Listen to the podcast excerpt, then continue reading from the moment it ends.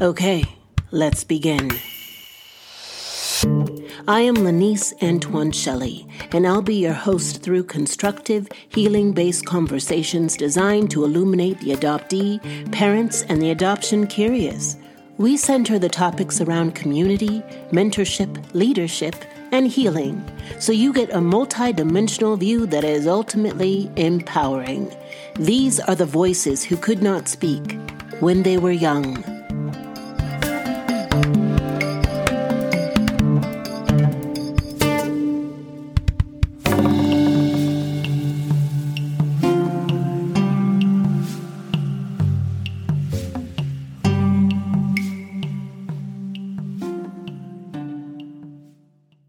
Okay, before we get into it, I wanted to share with you some new offerings.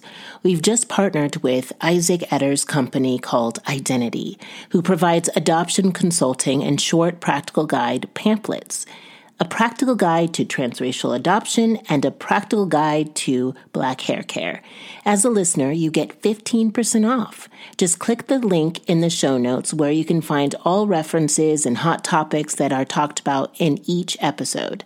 And since you're listening, I just wanted to thank those of you who've rated and reviewed this podcast because every five star click helps remind these platforms that our work matters and helps me keep going. So, those of you who are getting so much out of these conversations and have taken the 30 seconds to write a positive takeaway, I see you and I thank you. Those who haven't yet, now is the time, my love. Let's talk about it on Instagram after you go ahead and click five stars and write a review. Hello, hello, fam. How are you? How is your heart? My heart is full of excitement for what's to come, a little fatigue, a little bit of anxiety. It's just full. Did you know that those with larger vocabulary experience more emotions? As a society, we have been conditioned into only being able to identify sad, mad, scared, hungry, happy, and seductive, maybe a few others.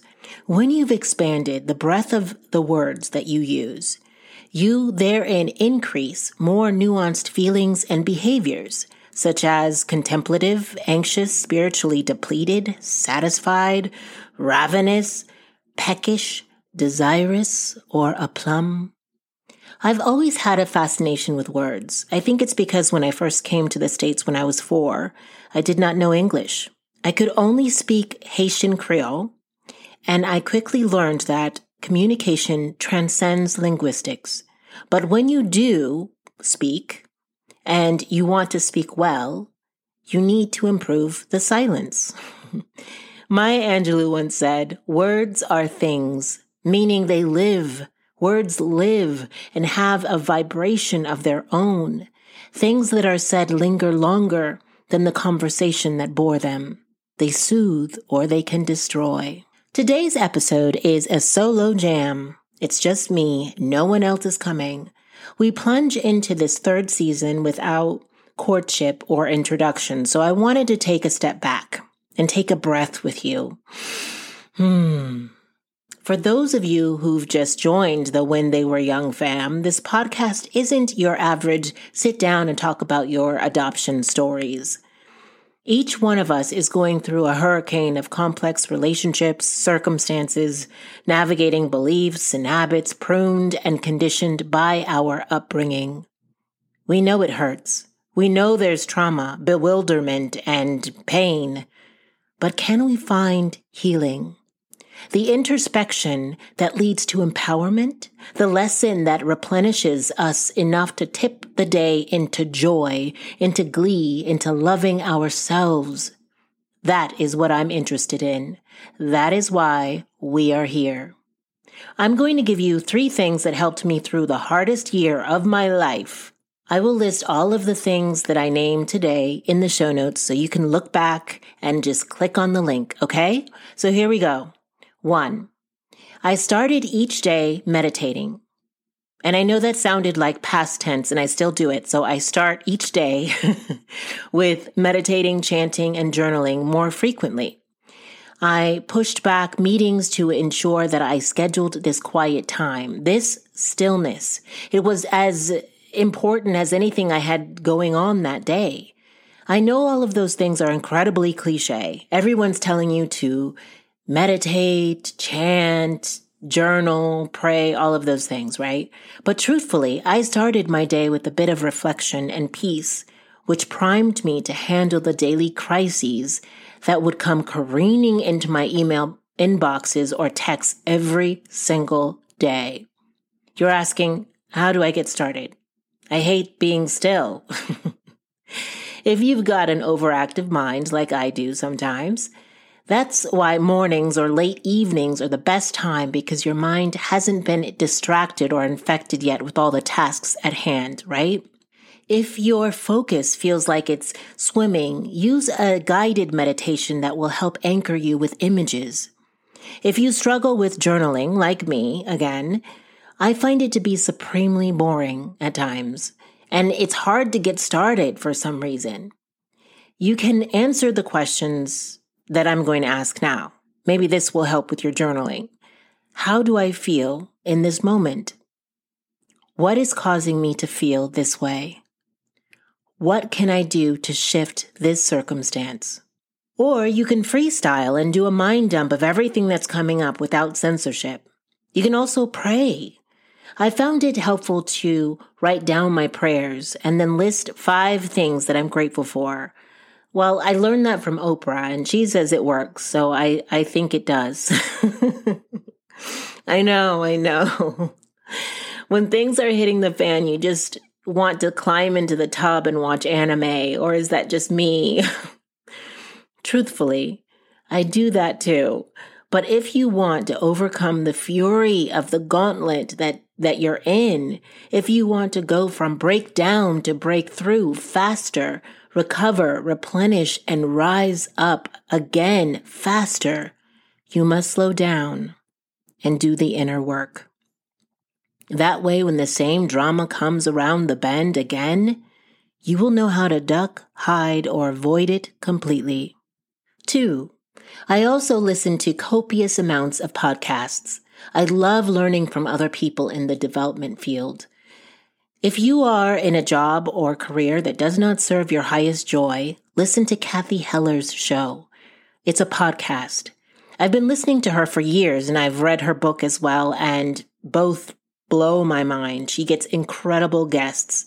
She gives you actionable tools to quit your day job and become the entrepreneur of your dreams. I learned a great deal about podcasting from her, actually. And another favorite is Mind Love with Melissa Monte.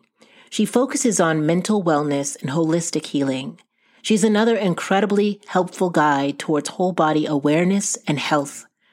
My last recommendation would be To Be Magnetic with Lacy Phillips.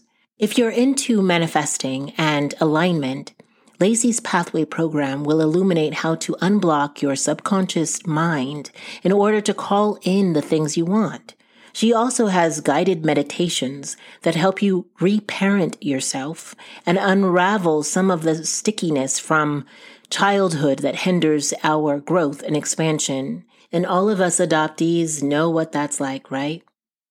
I was listening to To Be Magnetic today, and one of the guests said the most revelatory thing.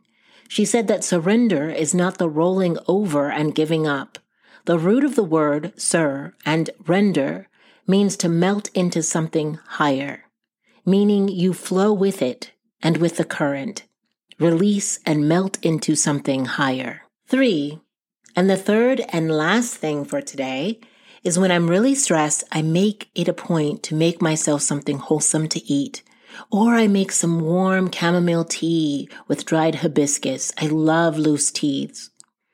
When you're tired, physically or mentally, you just want to reach out for starches, carbs, and whatever's easiest, whatever's closest. Instead, lock into your self care and ask yourself, what would nourish me right now? What is the thing that will set me up in my highest self for later? I've started making ramen from scratch with fresh herbs from the Asian market, which is so aromatic and delicious. Whenever I'm feeling unwell, I immediately start a pot of boiling water. I quarter a whole onion and toss it in, then six lobes of garlic. Sidebar, A clove is a whole garlic and a lobe is a piece that comes off. I, I was missing that point for years. I then pour in apple cider vinegar, cut a whole lemon, squeeze it, and throw it all in, even with the rind. I grate some fresh ginger, a pinch of black cloves, let that simmer for as long as I can, about 10, 20 minutes, uh, maybe an hour if I have the time, but I'm usually anxious to drink it. And then I nurse it for the rest of the day. I swear by it. It cuts phlegm and breaks fevers in half. I, I, I'm telling you, it is a miracle worker. All right, beloveds. I know I'm not the only one dodging illness of the mind, body, and heart this year. So I wanted to give you some tricks and tips. I'll continue to share with you, and in return, you let me know what centers you. Until next we meet, have courage. another beautiful episode. Thank you so much for listening, and thank you to my guest today. If you liked this episode, the best way to support me and this work is to write an iTunes review, a five star review. this helps us reach the top of searches and helps more people to find us. And if you personally want to connect, please reach out on Instagram or Facebook. And I have some great resource material on my website at laniceantoineshelley.com. So go on over there too. Until next we meet, go gently and have courage, my love.